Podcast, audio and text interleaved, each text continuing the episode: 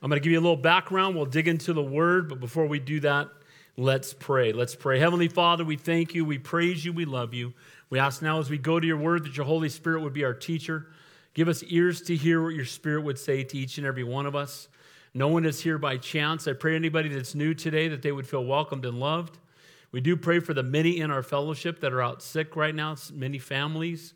We pray for those that are out because of surgeries and different uh, physical ailments. And we lift up the Column family as Dana's uh, mom went to be with the Lord this week.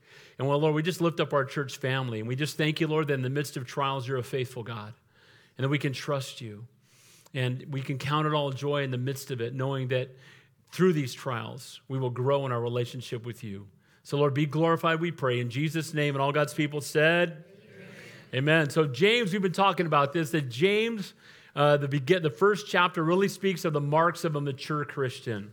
And what does it, be, what does it mean to be a, a Christian? And what does it mean to be a mature Christian? You know, some of us are, are, are new in our faith, and some of us have been uh, walking with the Lord a long time, but that doesn't really determine maturity. Maturity is something that takes place when we grow in our relationship with the Lord.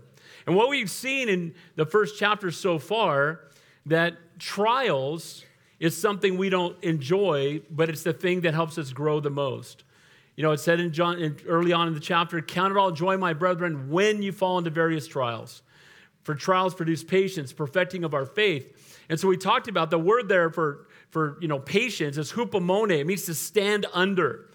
And so every one of us is going, is either in a trial, coming out of a trial, or about to go into a trial. Trials, it doesn't say if you fall into various trials, it's when. How many of you guys are going through a trial right now? Okay, look around the room, most of us are.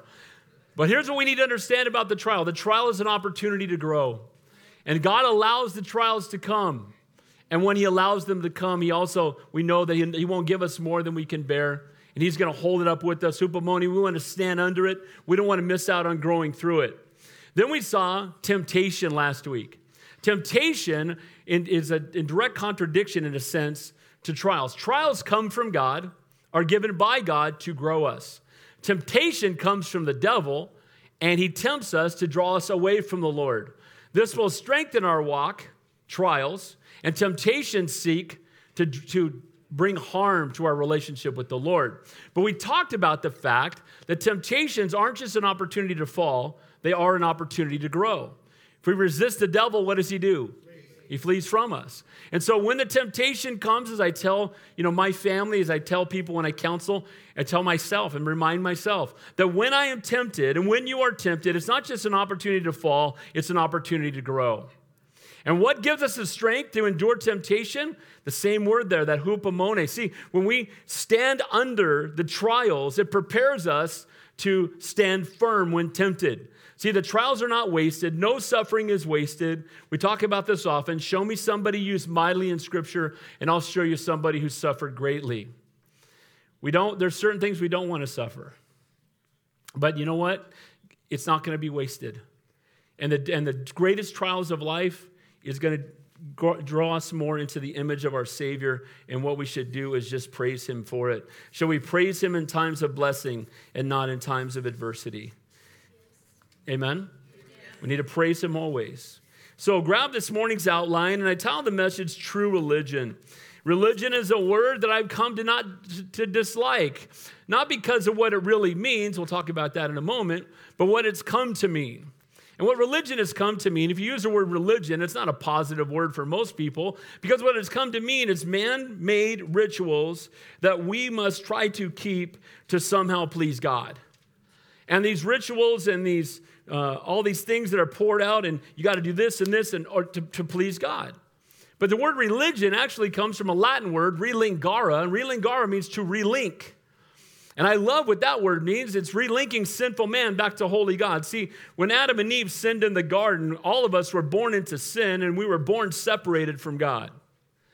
But the word religion, what, it's come, what it means in its original form, is that Jesus came to relink sinful man. See, we were separated from Almighty God, and then Jesus came and He built a bridge between sinners like us that we can come into the presence of the Creator of the universe. So, in the original language, I love what it means but I've come to really despise what it means in the world today. When I think of religion, I think of the Pharisees.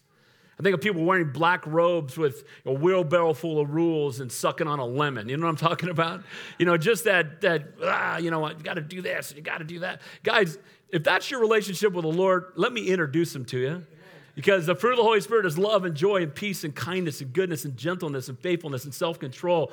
It's a get to to love Jesus. Can you imagine trying to live this life without him? We love the Lord. And we're so blessed to be his sons and daughters adopted into his family with the promise of eternal life, knowing that we're going to close our eyes on earth and open them up in glory. And if you don't know that relationship with him, I pray you don't leave here without him. May today be the day of salvation. Amen? So let's, here's the outline for this morning. True religion, God's definition, not man's. Not man made rules and rituals, but a relationship with God. How we grow in our relationship with the Lord. Now, we're saved by grace, not of works, lest any man should boast. So we're saved by grace. But should our lives produce good works? What's the answer? Okay. By your fruit they shall know you. So it's not faith or works, and it's not faith plus works, it's faith that works. Amen? So it's not faith and works that save you, it's faith alone in Christ alone. Tetelestai, it is finished, paid in full on the cross of Calvary. That being said, if we're truly walking with the Lord, it will be reflected in our lives. We've talked about this that throughout the scriptures, we see as the letters are being written specifically, that there's this is what we believe, and now here's how we behave. In light of what we know about who the Lord is, then this is how we respond.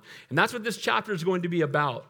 In light of what we believe, how now should we behave? First of all, laying aside wickedness and receiving the word. I love how this, in this one verse, wickedness fleeing from it, and receiving the word are tied together. Because, guys, the only way we can live a life apart from wickedness and, and walk away from the filthiness and the things of this world is if we're people of the word. Amen? Faith comes by hearing, and hearing by the Word of God. So if you want your faith to grow, spend more time in God's Word. And it's only God's Word that will equip you to resist the devil, will equip you to live a holy and set apart, will equip you to be able to share the hope that lies within you, will equip you from whatever trial may come your way. And the only way that we can stand in the midst of a wicked and a perverse world and honor the Lord is if we are people of the word and if we're walking in the fullness of the Holy Spirit. Amen? Without him, I can do nothing, but I can do all things through Christ who strengthens me. So, first, we're going to look at by laying aside wickedness, how we view sin, being filled with the word and not the world, being doers of the word, not hearers only. See, again, true belief is reflected in how we behave. Knowing what the Bible says is not enough. The demons believe and tremble. I believe in the Bible, I believe in God. I believe in Jesus. You hear that all the time, and you're hopeful that that's, that that's true. But this Gallup poll, and that's old, it's about 20 years old, but the latest one I found said that 88% of Americans claim to be Christians. How many believe it's anywhere near that number? All you got to do is look around the world. Now, we want to pray for all of them, we want to see them all saved. Amen? We have a burden for the lost. Every believer this side of heaven should be burdened for every unbeliever this side of hell. But that being said, just saying that you believe in God, again, the demons believe and tremble. By your, by your, you know, by our faith, by our works, by our fruit, they shall know us. And so we're going to see that we're called to be not just, we're doers of the word, not just hearers. And you know, I, I have people call me all the time and want to debate me about some minute thing in Scripture. And everything in Scripture is important. Not a jot or tittle will pass away. It's all in the Bible for a reason. But I have people call me up and want to spend four hours talking to me about some stuff Stop. I just go, bro, let's go witness to people. How about I meet with you? Let's get some tracts. Let's go down to the Oaks Mall. When you want to do that? Oh, no. You want to just convince me that we have to baptize, you know, in Jesus' name only, not the name of the Father, Son, and the Holy Spirit. And you want to debate that for four hours. Bro, I'm already going to heaven. You don't need to worry about me. Let's go, let's go tell some people that need Jesus. Can I get an amen to that? But you have these people that are, are hearers of the word, and their job is to go around and correct everyone. Look, I know when we get to heaven, all of our theology is going to get corrected some. Truth? Okay? And when we get to heaven, guys, you know what's really going to matter is what have I done with God's Son? Do I have a relationship with Him? Is Jesus Christ your best friend? I'm holding to Him tighter today than ever. Most of you know why. If you're new here, my son passed away two weeks ago. And it's hard. Man, it's hard.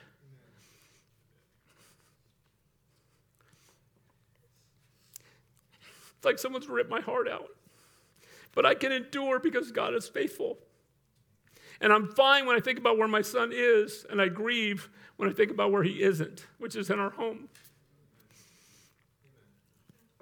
But though he slay us, yet will we trust in him. Amen? I can't imagine going through this without the Lord. It would be impossible. And God knew before the foundation of the world. And we trust him and we will praise him no matter what. Amen? We will praise him in the storm. We'll keep our eyes on the Lord and not on the waves. But here's the whole point. The whole point of this is, guys, we want to be doers of the word. We want to walk in intimate fellowship with God. We don't want to just have a, a distant relationship. I'm so God. Jesus is my best friend. I love him more than anything, and I love him more today than I ever have. And it's only because of that that I can even stand up here. See, without him, we can do nothing. We can do all things through Christ who strengthens us. Amen? We want to be doers of the word, not just hearers only.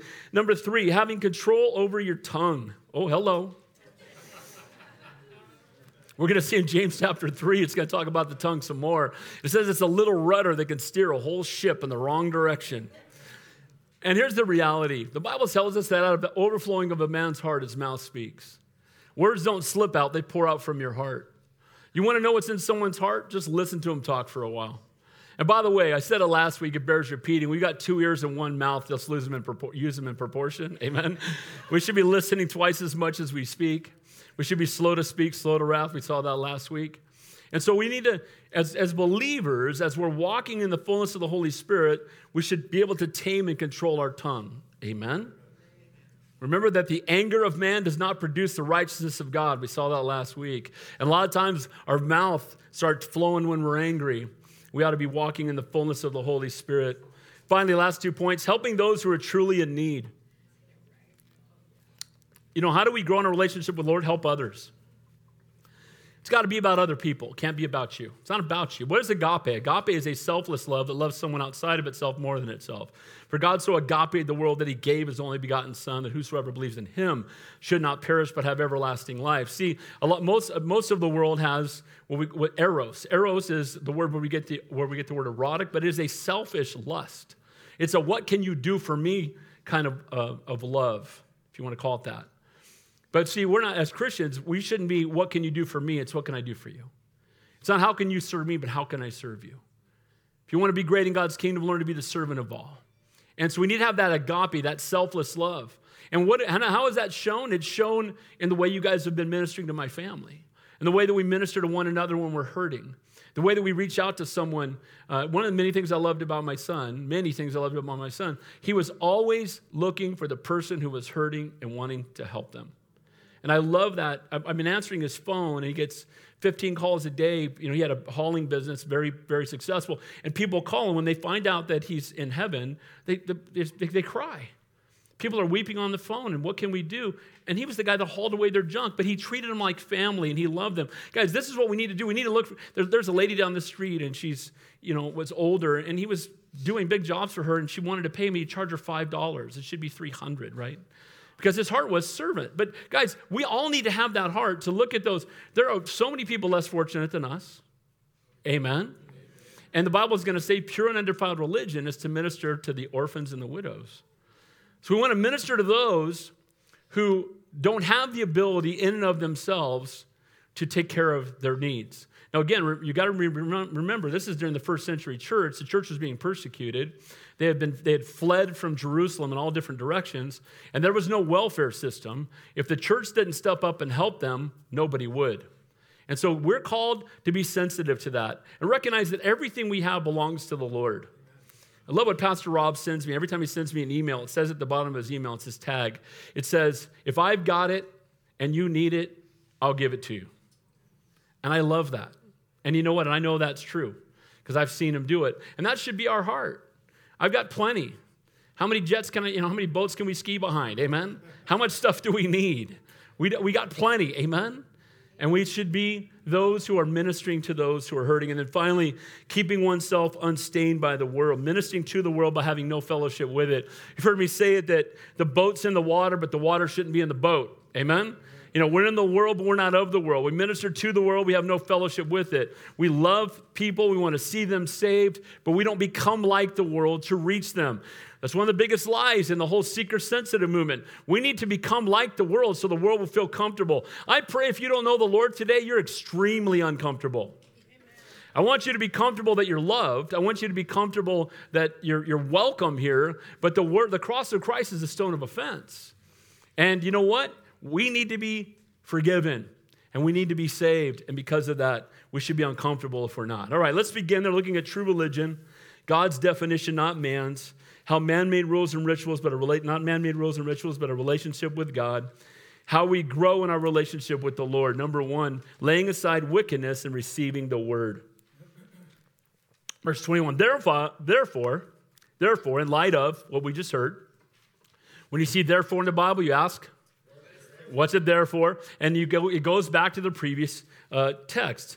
It says right there in the previous verse, So then, my beloved brethren, let every man be swift to hear, slow to speak, slow to wrath, for the wrath of man does not produce the righteousness of God. Therefore, lay aside all filthiness and overflow of wickedness. The key word is all. He doesn't say get rid of some wickedness, remove the wickedness that you like the least.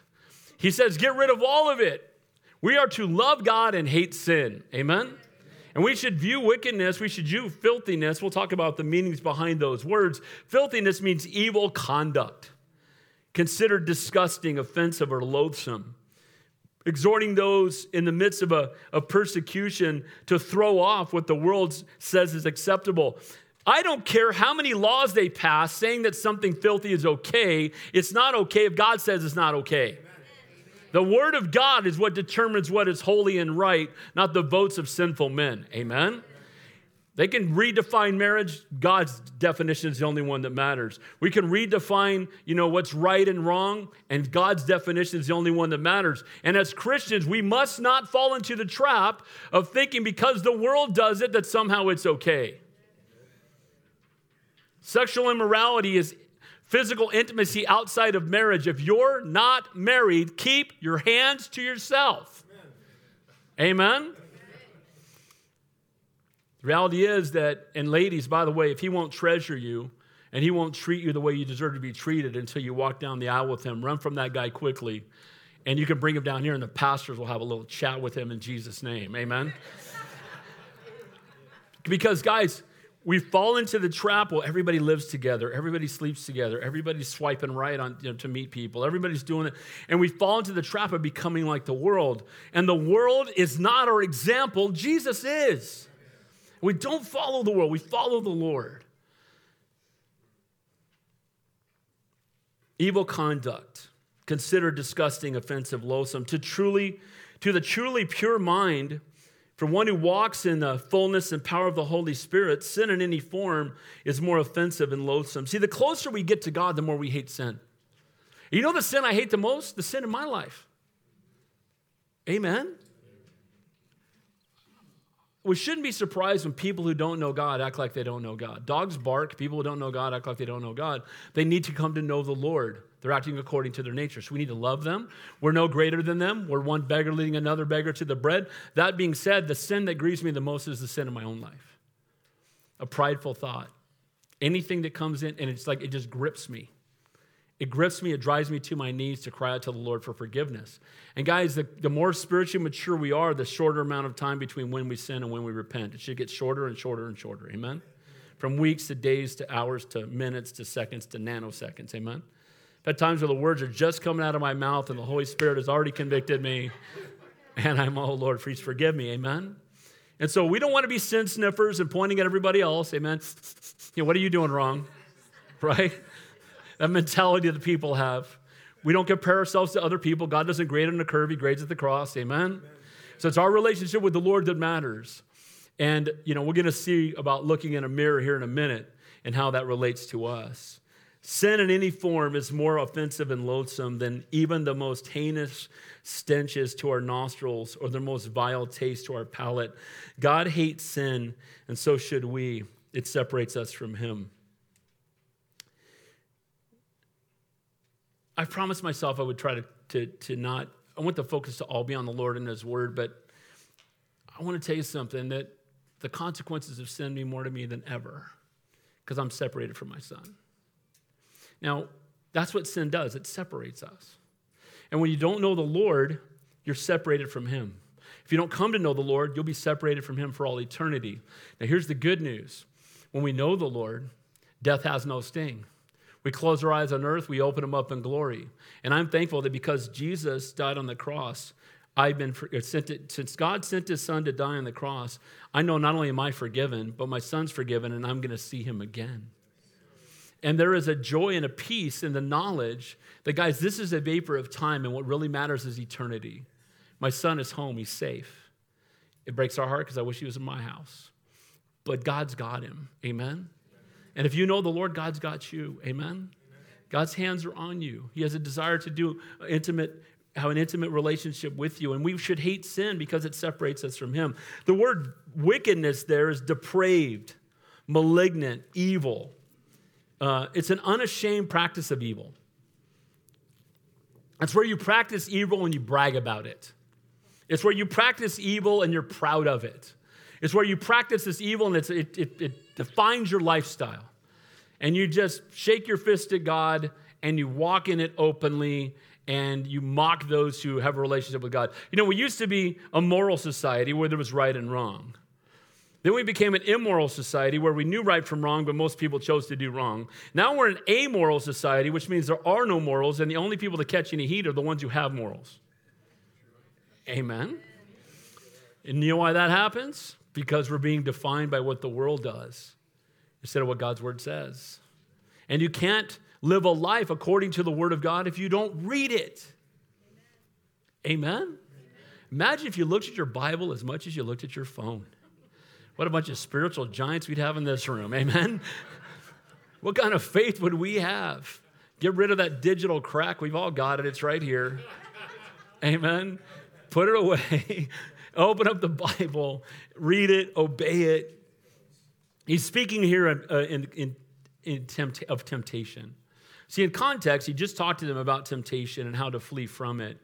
And he's talking about this wickedness you know, in midst of persecution from the world, the enemy's tempting them to turn their backs on God and His Word, to disregard the conviction of the Holy Spirit, and give themselves over to, to their fleshly desires. Let me read back from verse 12 to 15. It said, Blessed is the man who endures temptation, for when he has been approved, he receives the crown of life which the Lord has promised to those who love him. Let no one say when he is tempted, I am tempted by God. For God cannot be tempted by evil, nor does he himself tempt anyone. But each one is tempted when he is drawn away by his what? His own desires and enticed. Then, when desire is conceived, it gives birth to sin, and sin, when it is full grown, brings forth death. The exhortation here is the enemy is tempting us to draw us away, to draw them away to, to their own desires, to be enticed by them. And he wants to, and boy, is the devil a liar or what? seeks to steal, kill, and destroy. He'll tempt you, tempt you, tempt you, tell you how amazing it is. Tempt, tempt, tempt, tempt, tempt, tempt, tempt, tempt, tempt. And then when you do it, he flips on a dime and says, What kind of Christian are you? Amen? It's the accuser of the brethren. Goes to, you know, hey, hey, uh, hey, God, there's your pastor today. Look what he just did. Tempt, tempt, tempt, tempt. Then you do it, then he condemns you. Here's the good news there is now, therefore, no condemnation for those who are in Christ Jesus. But when we sin, we should be driven to our knees to immediate repentance. Amen? We don't make excuses for it. We don't, again, we don't compare ourselves to the world. The Word of God is our authority, and that's what we stand on. His tricks haven't changed in, in 6,000 years. Yes, it's only been 6,000 years since Adam and Eve. I actually read the Bible, and that's what it says. Kind of getting amen to that. Here's what he says Did God really say? When he got to Eve, did God really say? Did he really say that? Did he really say you shouldn't touch that tree? He just knows if you touch that tree, you'll be just like him. Same thing that got him thrown out of heaven is what he tempts Eve with. You know what the word of God, you know what happens when you're tempted to sin? Did God really say? Well, how we know the word of God is true? Well, it's been proven historically, archaeologically, prophetically. I can go down the list with, with you anytime you're ready. Amen. It's 66 books written by 40 authors on three continents and three languages over 1,500 years with one th- central theme and no contradictions. That's only possible because God wrote it. So the Word of God is true. And the enemy wants you to doubt it, he wants you to question it, he wants you to deny it. So when he tempts you, he's trying to draw you away into sin, where basically when we choose to sin, we are stepping away from what we know the Word of God says to fulfill what our flesh wants instead. And here's the sad part we do it every day. Amen. We do it every day. But as Christians, we're not sinless, but we should sin less because we have a different view of sin now that we know the Lord. Amen? So the exhortation here is that, you know, he tempts them, he tempts us, he plays up the immediate gratification and never speaks of the long term consequences. Yeah, go out with your buddies after work and just throw a few back, and you know, your wife can wait for you. And, and then, you know, the temptation comes, and maybe that's a problem for you. And before you know it, you're drunk. And he never brings up you hitting a tree with your car and getting arrested for a DUI. And it's the same thing. He's, he's always drawing you away with the immediate gratification, never speaking about the long term consequence. And the ultimate long term consequence of all the long term consequences is rejecting Jesus Christ and spending eternity in hellfire separated from Almighty God. Pastor said hellfire. I don't think I'm coming back here. You know, the Bible talks more about, Jesus talks more about hell than he does heaven. You know why? He doesn't want any of us to go there. Amen? Amen. Guys, the best 401k ever is well done, thou good and faithful servant. Closing your eyes on earth and opening them up in glory. Temptation was you can be as wise as God. They got kicked out of the garden, separated from God. Sin and death entered into the world, pain and childbirth. So, ladies, when you get to heaven, you can go have a chat with Eve. Amen. you did this to me. Amen. Don't blame your husband. It's Eve's fault. Amen. Adam had to toil by the sweat of his brow. Today, we're tempted to just compromise in little areas. As Christians, by the way, pay your taxes. They waste it all, and they're a bunch of, I can't believe them, taxing the ground. The California, California. Uh, doesn't matter. Give unto Caesar what is Caesar's. Amen. They'll answer to God for that. We'll answer to God to be faithful. Amen. Show up at work on time, work a full day. Amen. Do your job as unto the Lord. Be the best worker in the building. Love one another. Be kind. Minister to people around you. Be faithful. And you know what? Reputation is who you are when no one's watching. Character is who you are. Our reputation is who you are when everyone's watching. Character is who you are when no one's watching. May we be men and women of character. Amen? So, the enemy, we need to flee. Resist the devil, he will flee from you. Don't give him 30 seconds of your attention. Uh, the enemy has been all over me since my son went to heaven. How do you know for sure he's in heaven? You know, things like that. Well, when you came home, how come you didn't go into his room earlier? Maybe you would have saved his life. All those things that come all that guilt that comes. My whole family, all of us, what could we have done different? What could we have done? What could we have done? And we know that's the enemy because it grips you. But what's good to know is God determined your number of days before the foundation of the world, and no one can change it. Amen? And we have that a promise of eternal life. Let every man be slow to speak, swift to hear, slow to speak, slow to wrath. He's letting him know look, you're going to be tempted. The wrath of man getting into our flesh does not produce the righteousness of God. And again, I, I know when my flesh is rising up. How about you? Don't you know it's coming? You know it's coming. And and God will often interrupt you before you say the thing you were going to say to keep, so you give you a chance not to say it. Anybody besides me to have that happen? You're getting ready to go off on somebody and then someone interrupts, and that's just the Lord giving you a break. Amen? let, me, let me help you out here. Our desires as we succumb to temptation gives birth to sin, and sin again gives birth to death. So let's lay aside all filthiness and overflowing of wickedness, unashamed practices of evil, evil conduct. As believers, they were not to take sin lightly. They were to, to, to lay it aside, put it off, cast it away, give no room for the flesh. Guys, we should never make excuses for our sin. Don't do it. Love God, hate sin. Amen? Then it says, and receive with meekness the implanted word which is able to save your souls. See, it's not enough to just put off the old man, but we need to put on the new man. Wickedness will destroy you, the word of God will save you. Say, look, you put away the wickedness and the evil and the, the fleshly desires that you were walking in, and you put on the newness of life. And you seek to know the Lord better by spending time in His Word. And spending time in His Word helps grow your faith. It helps prepare you for when the temptation comes. The trials of life, hupomone, standing under it, bearing that, that weight with the Lord. His yoke is easy, His burden is light, prepares you when for temptation comes, and so does time in the Word. Show me somebody who's in the Word consistently Again, it's been said that sin can keep you from this book, or this book can keep you from sin. Amen? And sadly, that same Gallup poll said that only about 7% of people in our country read their Bible on a weekly basis, not daily, weekly. And then we wonder why the country's the mess that it is. It's not just ridding ourselves of our old habits. It's not just fleeing from youthful lust, but being filled up with the Word of God, running to, to and resting in the Lord. Bible says the word of the Lord is a strong tower. The righteous run into it and they are safe. It's a place we go where we're safe. It's a place we run to when the enemy lies to you. When you're going through times of grief or difficulty or temptation, you run to the Lord and he will bring you peace. You can only have peace if you know the Prince of Peace. Amen? And there's that exhortation to, again, run to the Word. Let it be, let come to the Word, receive it with meekness. You know, we don't come to the Word and, and again, it, it'll stand any test you want to put it through. But we don't come to the Word with an arrogance like we're no better than God. We don't come to the Word and doubt it and question it. But again, I'm not saying we can't put it to the test because we can. Ask Josh McDowell, scientist who went out to prove that the Bible was a lie and that God didn't exist. And as he studied the Bible, what happened to him?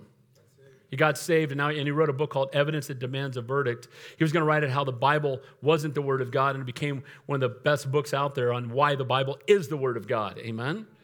So the Word will transform lives, but yet we will run to the worldful counsel. We'll ask our friends what they think. We'll go, we'll, we'll go self medicate. We'll do everything else but open up the Bible and allow the Lord to speak to us. Man can only overcome his fleshly desires for so long because without him we could do nothing. The reason those in works based religion spend most, if not all, their time feeling condemned is they continually fall back into sin. People knocking on your door to introduce you to Joseph Smith are trying to earn their way to heaven. They think they're going to be God of their own planet. And the tragedy is that they've bought a lie. We love them, we pray for them, but Joseph Smith did not die on the cross for you. He didn't create anything. Jesus is the Alpha and the Omega, always has been, always will be. He's the creator of all things. He alone died on the cross, and only through his name can we be saved. So it's Jesus alone. But people will come and they're trying to earn it. They'll knock on your door. They got to get another notch to try to get to heaven. One way God said to get to heaven, and Jesus is the only way. It's not enough to try and remove our old behavior. We must fill that void with God's word implanted in our hearts. We come in meekness. The word meek there means strength under control. We're to receive his word with a gentleness of spirit, not doubting, disputing, or resisting, fully surrendered to the word of God. The word gentleness and meekness is the opposite of being self assertive. The ultimate sin is pride. It's pride that got Satan thrown out of heaven. It's pride that keeps us from getting on our knees. It's pride that keeps us from fully repenting. It's pride in our own in thinking more of ourselves than we ought to. We're all sinners in desperate need of a savior.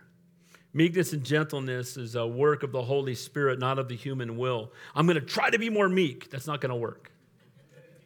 I'm going to be more gentle. You know, Galatians Galatians 5:22 tells us the fruit of the Holy Spirit is love, joy, peace, kindness, goodness, gentleness. See, when we walk in the Spirit, we become more gentle. Amen. It's the fruit of the Spirit. When you're walking in the fullness of the Holy Spirit, you, you become more patient. You become more kind. You have more joy. You exhibit the love of God. And that's a, a, sign and a mark that you're walking with the, in the fullness of the Holy Spirit.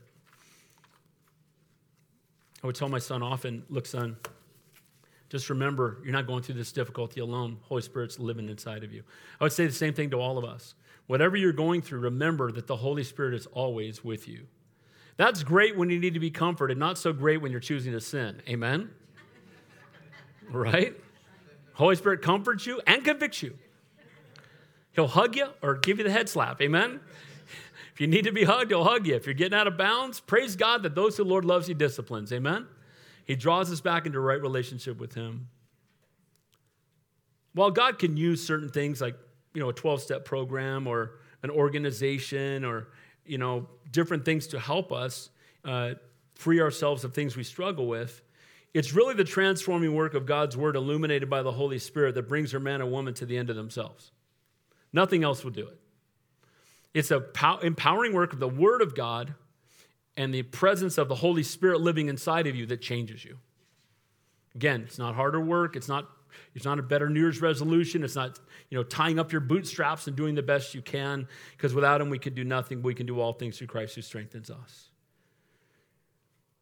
The Word of God reveals our sin and our need for a Savior. So if you're not saved, the Word of God will show you how to be saved. And if you know the Lord, it strengthens you in your walk. It builds us up in the most holy faith. Romans 10 17, faith comes by hearing and hearing by the word of God. Romans 1 16, for I'm not ashamed of the gospel of Christ, for it is power of God unto salvation to everyone who believes. Colossians 1 18, for the preaching of the cross is to them that perish foolishness, but to those who are being saved, it is the power of God. By the way, my two of my boys built a, a cross and put it up on the, house, on the hillside at the end of our neighborhood. And so we pulled into the neighborhood, we could see it. And it was a reminder of our son, a reminder that the Lord died for him and he's in heaven. And it was only up for six days, and someone went up there and took it down and dragged it off. But you know what it says? You know what that just tells me? The cross of Christ for us is something we see and we recognize that because of the cross, we're going to heaven and we've been forgiven. And it's the greatest act of love in all of human history. And people that don't know the Lord, the cross of Christ is a stone of offense. It offends them. If we'd have put a Buddha up there, they'd have left it for 100 years. But the cross twitched somebody. went up there in the middle of the night and took it down. And so pray for us. I'm going to put a big one in my backyard. I can't say anything about it. and my, my house is on Reno, so we're just going to put it, put lights on it. You know. Pray for us. She was offended by a little tiny cross way up on the top of a hill. Well, let's see what happens. I'm sure the HOA will be calling me another opportunity to preach the gospel. Second Timothy. And from childhood you have known the holy scriptures, which are able to make you wise for salvation through faith which is in Christ Jesus. You have known the scriptures which are able to make you wise for salvation. See, God's word is the source of wisdom, of strength, helps us walk in holiness as we're empowered by the Holy Spirit. Remove the filthiness, remove the wickedness, remove what the world says is okay, and fill that void with the word of God and the Spirit of God. Amen? A lot in that verse. Point number two, along with laying aside wickedness and receiving the word, be doers of the word, not hearers only. Look at verse 22. Be doers of the word, not hearers only, deceiving yourselves. True belief is made manifest in your behavior. So the behavior doesn't save you, the good works don't save you, but the good works is fruit that you've been saved. By our fruit they shall know us. Anyone can say they believe in something, but if they really believe it, it will not only be heard in their words, but seen in their behavior. So if you really believe it, your behavior will be reflected. Reminds me of an illustration. A guy was walking back and forth across uh, Niagara Falls on a tightrope with a wheelbarrow. And he's walking back and forth, and the whole crowd's there, and they're, they're cheering him on. And he says, How many believe I can do it again? And they all raised their hand. He said, Who wants to get in the, who wants to get in the wheelbarrow? uh uh-uh. uh It's one thing to say you believe, and it's another thing to have actions that follow it. Amen? It's one thing to say we believe the Word of God, and it's another thing to live by it. It's one thing saying we believe in God, it's another thing to have intimate fellowship with Him. He says that those who only hear the Word, who think their knowledge or head knowledge is enough, they just hear it and they, they know the Word, but they don't know the God of the Word. So we can know the Word of God without knowing the God of the Word sometimes. And there are those like the Pharisees. They were very religious and very pious, and everybody would have picked them as the ones that would go to heaven above anybody else. They made sure they were in the city square praying at the hour of prayer so people could be amazed by how godly they were. By the way, if you're telling people how godly you are, you're not. Amen. You know, as a pastor for 33, I've had people introduce, well, let me just tell you all the things I do for the Lord, you know, and I'm like, wow, he's, you know, they get done, boy, he's really blessed to have you on his side. What would he do without you? God would just, it would be a mess without you. Look at you, bro. Stop. We're all sinners in desperate need of a Savior. We come humbly before the Lord. We receive His word with meekness. And we know he, he, he doesn't need us, we need him. Amen? Said you're deceiving yourselves. Said you're deceiving yourselves. So tragic. If you're just hearers of the word and not doers of the word, you're deceiving yourself. You can know the, the Bible forward, backward, and sideways, use it as a textbook. By the way, this isn't a textbook, this is a love letter. Amen? When you recognize it was written to us from the one who loves us so much he'd rather die than live without us. And as you've heard me say, the law is not a, a fence to keep us out of Disneyland. It's a guardrail to keep us from driving off a cliff. See, he gives us the word of God because he loves us and he know what, knows what's best for us. And when we read the word, we need to recognize that this is Almighty God speaking to me, speaking into my life, giving direction to my life, and giving me the, the, uh, the direction to live a fruitful life. Said if if you hear the word but you don't do it, you're deceiving yourself. You're deluding yourself. Sadly, this is the state of so many in the world today. Going back to that poll that 80 some odd percent said they were Christians. Most are deceiving themselves, claiming to believe in God is not enough. Amazingly, this week I had two calls from families whose children died the same way my son did. And they're looking for funerals and they want to do funerals. And, you know, God's taking what we've gone through to be able to minister to somebody else. You go from sympathy to empathy. By the way, I hope none of you join that club, by the way. But you know what? They'll always say the same thing. I've done hundreds of funerals. Everyone will always say, well, he believed in God. And that, certainly that's our hope, right? We want everybody to have believed in God. But where's the fruit? And, and, and it's not my job to judge, and I hope they're all saved. I hope they're all right. But then you start talking about their life, and when maybe when they were seven, they walked out and prayed a prayer at VBS, and they're 57 now, and they've they've lived a life so contrary to the Word of God. And we don't want to see anybody go to nobody. It breaks my heart. But that being said, we can hold on to that to the point of not surrendering our life. I got my get out of hell free card. I walked down, and prayed a prayer. Here it is. I got my baptismal certificate. It's in my wallet. I'm good. Guys, if we truly have surrendered our life to the Lord, He is the priority and passion of our life above everything else. Amen? You wake up in the morning thinking about Him. You go to bed at night thinking about Him. You spend the day talking to Him. You walk in intimate fellowship with the Lord. His Holy Spirit dwells inside of you. Guys, we don't want to fall into the trap of thinking well, I believe in God. The word doer there is a performer, one who takes what he or she has heard and then acts upon it. When I do counseling, especially marriage counseling, I typically just turn the Bible around and have them read verses. You know, they have a struggle with this or that, and I'll say, well, what does the Bible say? Well, just read that. What does that say? I don't, I, you know, I don't have, I don't, you know, I'm not the one with the answer. I just know what the answers are. This is a teacher's edition, got all the answers in it. Amen? Remember the one kid that got the teacher's edition every once in a while? Go over to his house to do homework, right? but this is the teacher's edition. It has all the answers for whatever, we, whatever troubles us in life. But you know what? The world reads, they don't get it because we need the Holy Spirit. He's the one that ministers the truth to us. Amen? He's the one that removes the scales that we understand it. It's not enough to hear or even say that we believe. The demons believe and tremble. What was the Great Commission? Jesus said, was to go to all the world and make what? Disciples. You know what a disciple is? A learner. So, as believers, we are to be learners, ever learning. Here's my prayer constantly Lord, I want to be closer to you tomorrow than I was today. I want to be closer to you next year than I am this year.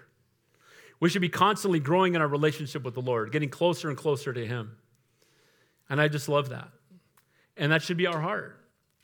The saddest part to me is, again, saved soul, wasted life. Well, I gave my life to the Lord, but I give him, you know, if surf's not up and, you know, it's not a good day for golf, I'll go to church. church should be the thing that you make excuses about everything else. Can't be there. We have, we're, going to be in fellowship. But we're going to go hang out with the creator of the universe, the Alpha and the Omega, Almighty God. What you got? what you got that's better? Do what? Go to the beach. He created later. We're going to hang out with him. Amen? Don't want to miss out on being with God's people. Using the gifts God's given us. Great commission given by Jesus' disciples was to make disciples. And how do we disciple others? How do we grow in our faith? Forsake not the gathering yourselves together. But you ought to be reading the Bible 10 times as much as you get here on Sunday. Amen? This should just be the gravy for what happens during the week.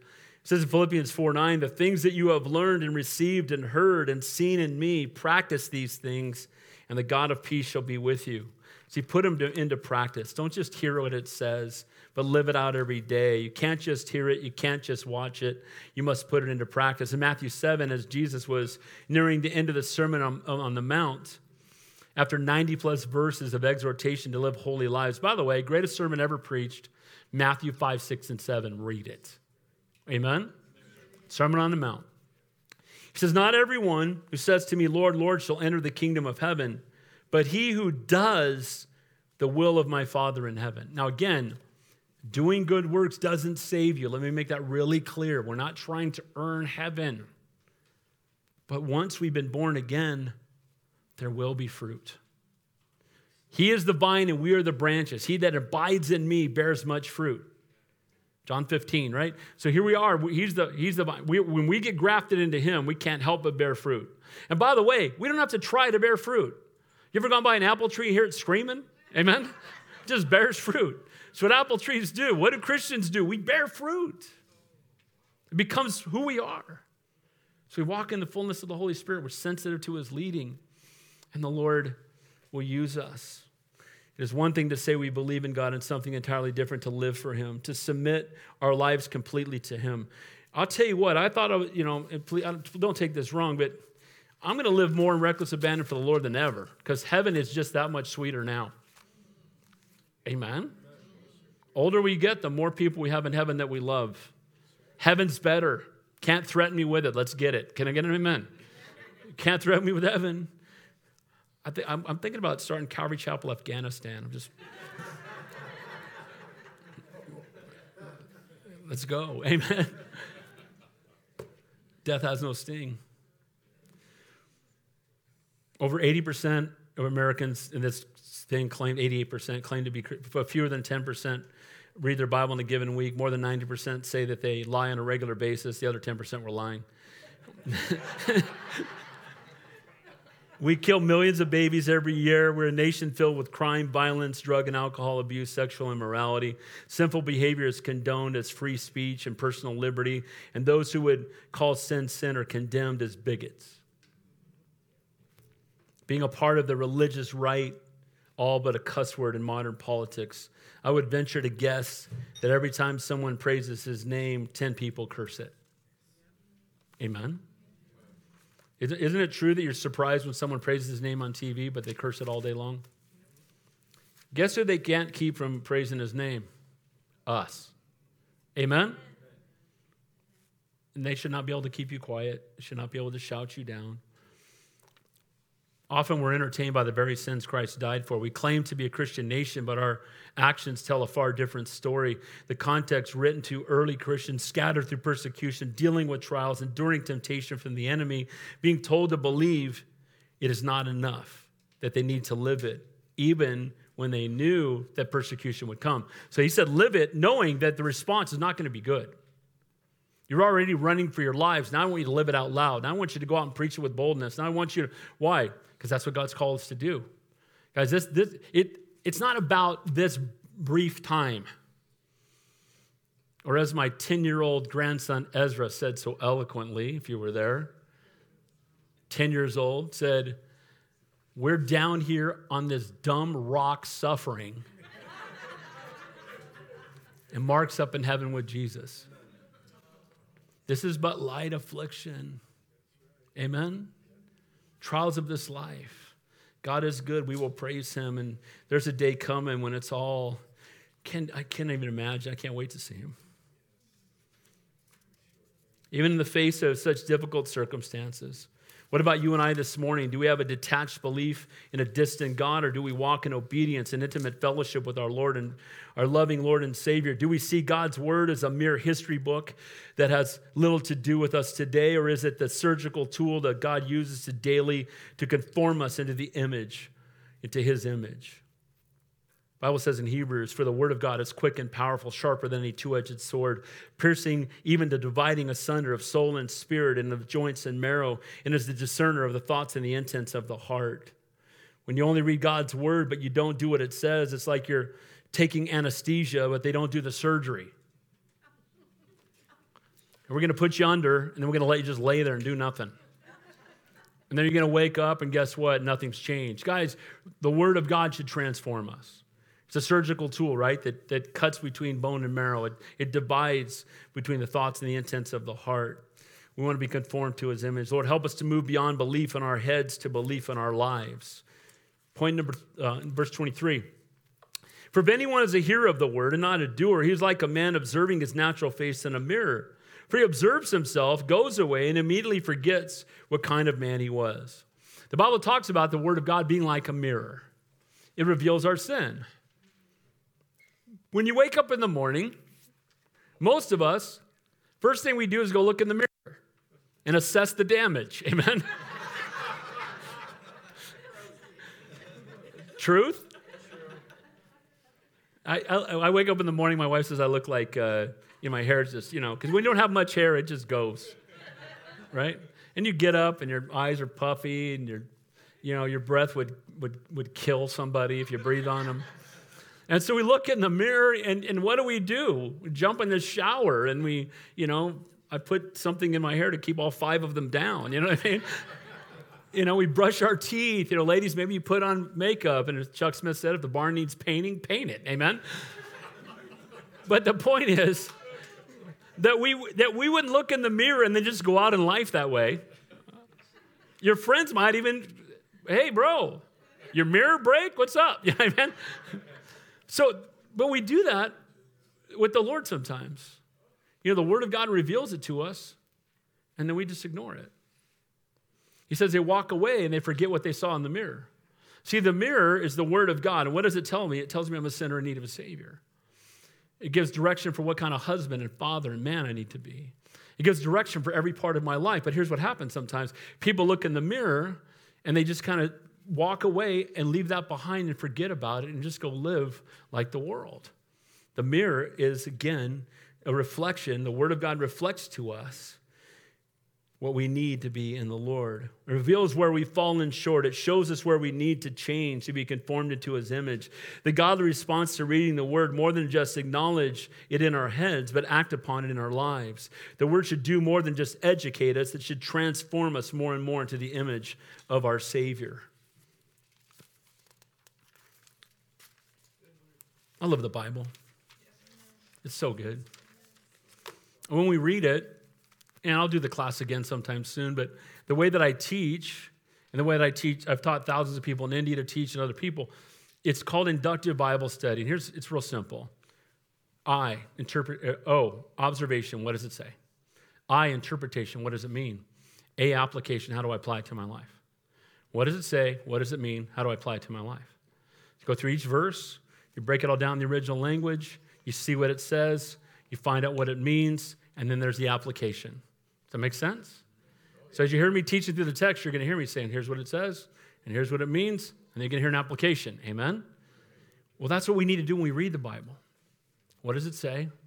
What does it mean? How should I apply it to my life? We're not reading Moby Dick. Amen? We're reading the Bible, the living, breathing Word of God, and it should be transforming us. It's not, it is a history book. It absolutely is. But it's the only history book that not only do you read it, but it reads you and it transforms your life. Amen? Everything in here is true. Open it, read it, obey it. Not enough to hear the word, but we must be doers of the word. If we hear the word and we do not apply it, it won't take root and it will have no impact. If, if Monday doesn't change, Sunday doesn't count. Amen? Verse 24. For we observe himself, he observes himself, like I said, and goes away and immediately forgets what kind of man he was. If only if I only allow God's word to reveal my flaws, but I take no action, I'll soon forget what the word revealed. Again, mirrors like the word reveal the unvarnished truth of the situation, holds nothing back. That, that the one being examined sees it for what it is. And again, when we stand in front of the mirror of God's word, it won't hold back. It will speak the truth into our lives. It will reveal the areas that need to change. And remember that it's a love letter, and changing is what the Lord wants us to do.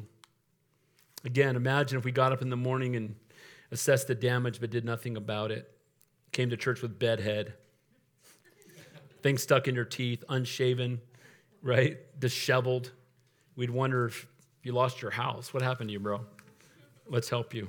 God reveals our blemishes and shortcomings, but rather than apply the needed changes, they just walk away from the mirror. God's word reveals truth, reminds us of our shortcomings, helps us to take the necessary steps to become more like our Savior. Without the mirror to remind them, they would forget that they needed a makeover. We all need a spiritual makeover. Amen? A healthy person looks in the mirror to do something, not just to admire the image. Amen? I used to be a bodybuilder, and it, you know, and these guys, you know, they just stand in front of the mirror. You know, they're just flexing. You know, and they just sit there and do that for hours. By the way, they're easy people to buy things for. If you buy them a shirt too big, they'll be they'll be flattered. If you buy it too small, they'll wear it. Amen. But the, but there's this thing where people we look in the mirror and now we have selfies, right? We really I have people that have more pictures of themselves online than the number of times my father looked at me in my life. You know what I mean? There's this whole focus on us and, and so about me, and everybody cares. I'm not thinking about you, you're not thinking about me. We're all thinking about ourselves. Amen? That's what happens when we walk in the flesh. We think about ourselves. Me do is the word, verse 25. It says, But he who looks into the perfect law of liberty and continues in it is not a forgetful hearer but a doer of the work. This one will be blessed in what he does. He refers to the word of God as the perfect law of liberty. The law, God's word, indeed is perfect. And it, where people think the law is binding, in some cases it is in the world, but the law, the word of God is not binding, it's liberating. It liberates us. Here the Son sets free is free indeed. Amen? When we know what the Word of God says, when we know what God's desire and plan is for our life, it's liberating to go out and live that life with reckless abandon for the Lord. Amen? And it brings liberty to us. It says in Galatians 5 Stand fast, therefore, in the liberty which Christ has made us free and be not tangled again with the yoke of bondage. As we walk in sin, we struggle under the yoke of bondage. As we walk with the Lord and obey his word, he carries the burden for us. Come unto me, all you who labor and are heavy laden, and I will give you rest. His yoke is easy, his burden is light. Walking in obedience to the Lord and his word, being a doer and not just a hearer, doesn't bind us, but it frees us. Love it.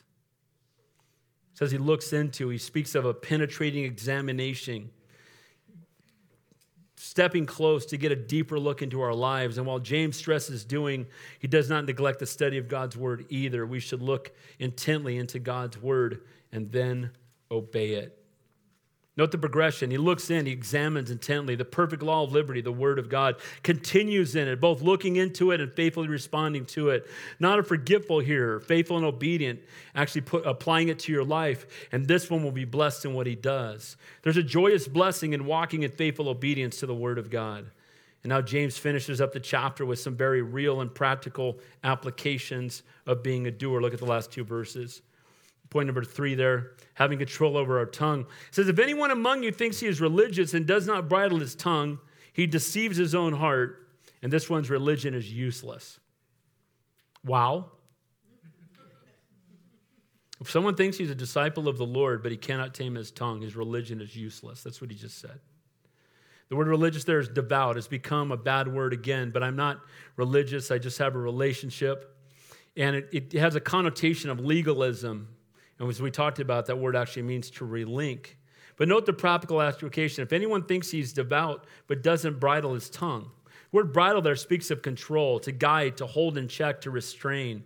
If he is devout but does not control or have control over his tongue, he deceives his own heart and this one's religion is useless. I have people come to me all the time and say, you know, Pastor Dave, yeah, I, I just have F, F, you know, I, I, grew up on the construction site, so I just have F bombs thrown out of my mouth all the time, and I cuss all day long, and it's just the way I am. I said, yeah, the simple way you were that you need to repent of. Amen. Amen. Well, everybody on the site does it. Okay, but are they all saved? Because then they all need to repent too. But here's the reality quit comparing ourselves to the world and recognize that what comes out of my mouth is a reflection of what's going on in my heart. It's like that one who looks in the mirror dimly again and forgets who what kind of man is. So he is deceived if he is outwardly religious, but his actions do not reflect the one who's truly walking in him. Your walk with God is useless if it does not translate into the way you live and into your speech. All the religious church attendance, even Bible studies and prayer, are of little effect if they do not impact our behavior. Being a doer means more than being religious, it means that their faith impacts their behavior. I would hope you're, you're, you're not anything like the person you were before you got saved. I hope that you're just radically different. That that guy's a stranger. If any man be in Christ, he's a new creation. Old things have passed away and all things have become new. So we're dead. That person died. And we've been raised to newness of life, and we ought to be radically different. Amen? And it should be impacted in, in what we say, what we do, how we live. We'll see that our tongues, though small, can define, defile the whole body. It's a small rudder that steers a huge ship. What we say and how we say it is a huge reflection of our hearts and our level of spiritual maturity. Spoken to those enduring great persecution could have easily found a great deal to complain about. By the way, as Christians, we have nothing to complain about. I got one that's right, kind of. That's it. we all love to complain about our state, don't we? It's our mission field. God put us here for a reason. These people need Jesus. We got one of the greatest mission fields in the world. And the last thing we need to do is leave here to be more comfortable, be led by the Holy Spirit, not moved by Zillow, amen, where it's cheaper to live. If God calls you, go, but we need people to stay here, amen, and be salt and light. Let's quit complaining about it. See, there's our mission field. Let's love these people in Jesus' name, amen. It may be reflected in our words. Be a doer.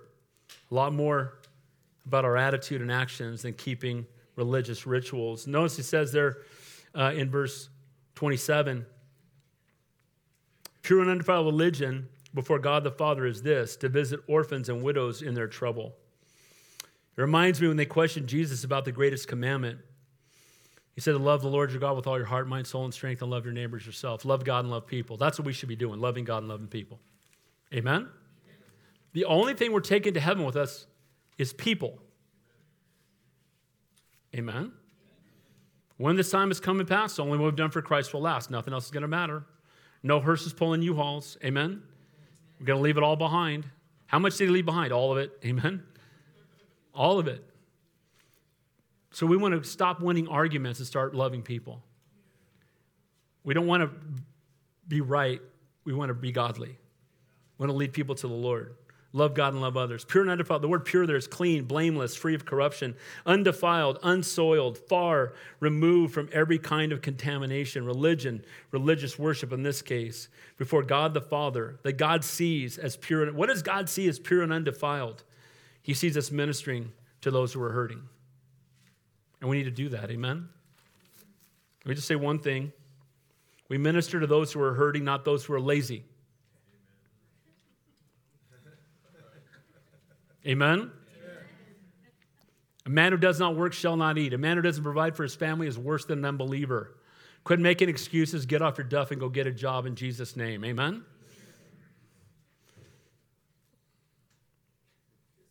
Laziness drives me crazy. Read Proverbs. Next to wisdom is diligence. Amen? So we don't prop up sinful behavior. We should give them the shirt off our back to do the right thing and not a nickel to do the wrong thing. That make sense? So when you have a, an orphan and a widow and she can't provide, then we need to step up and provide. Amen? We got a lazy guy who wants to sit around and play video games and watch Netflix. Uh, you got nothing coming, bro. Can I get him into that? Okay? So again, but we need to have that heart. Look for people who are hurting. Let's help them. Let's help them. Let's get out of our comfort zone. Let's take some of the resources God has given us and use them for His glory and to minister to other people. Amen?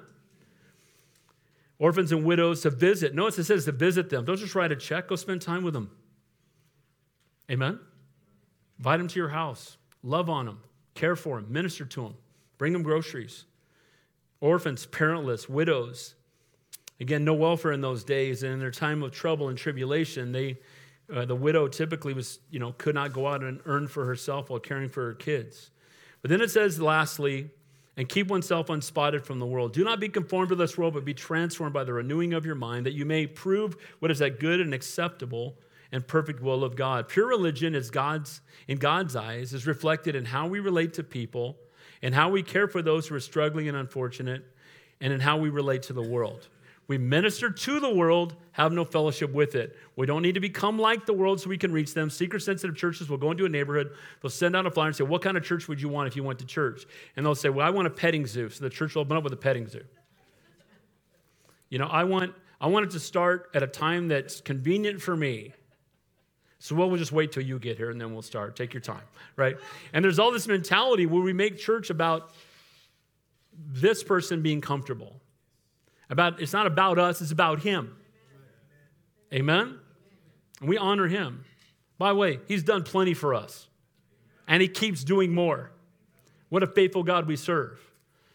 He's the center of attention. It's not you. Get over yourself. It's not you. It's him. Amen. Love you guys. Would die for any one of you. And I mean that with my whole heart. But you know what? I will never water down the message to make you feel comfortable because I'm obedient to Almighty God, not you. Amen. The focus is not on self righteous or pious attitudes, long robes, religious rituals, drawing attention to oneself, but ministering to others in Jesus' name while not being conformed to the world. Guys, it's so easy. Any dead fish can go with the flow. It's so easy to just do what the world does. We need some more Shadrach, Meshachs, and Abednego will stand up when everybody else is bowing. Amen? We need people like Daniel who will pray when no one else is praying. Your office is your mission field. When you walk into Walmart, the Holy Spirit just walked in there with you. Amen? Your neighborhood is your mission field. Guys, we're called to be salt and light. Now, we're not doing this so we can be saved, it's something that happens because we are saved. Does that make sense? So, true religion, laying aside wickedness and receiving the word. We can't just lay aside the wickedness. We need to fill that void with the Word of God. Be doers of the Word, not hearers only. We can't just know what the Word of God says. We need to apply it to our daily lives. Having control over your tongue, out of the overflowing of a man's heart, a woman's heart, their mouth speaks. Helping those who are truly in need. That's what the Lord calls us to do. They shall know us by the love we have one for another, and keeping oneself unstained by the world's corruption. We're now going to go to a time of communion. And communion is a time where we reflect on the greatest act of love in all of human history. Jesus said, As often as you do this, do this in remembrance of me. The elements are going to, the worship team is going to come on up. The elements will be passed. I just want you to hold on to them for a moment. We'll take them together. And three things I would encourage you to do.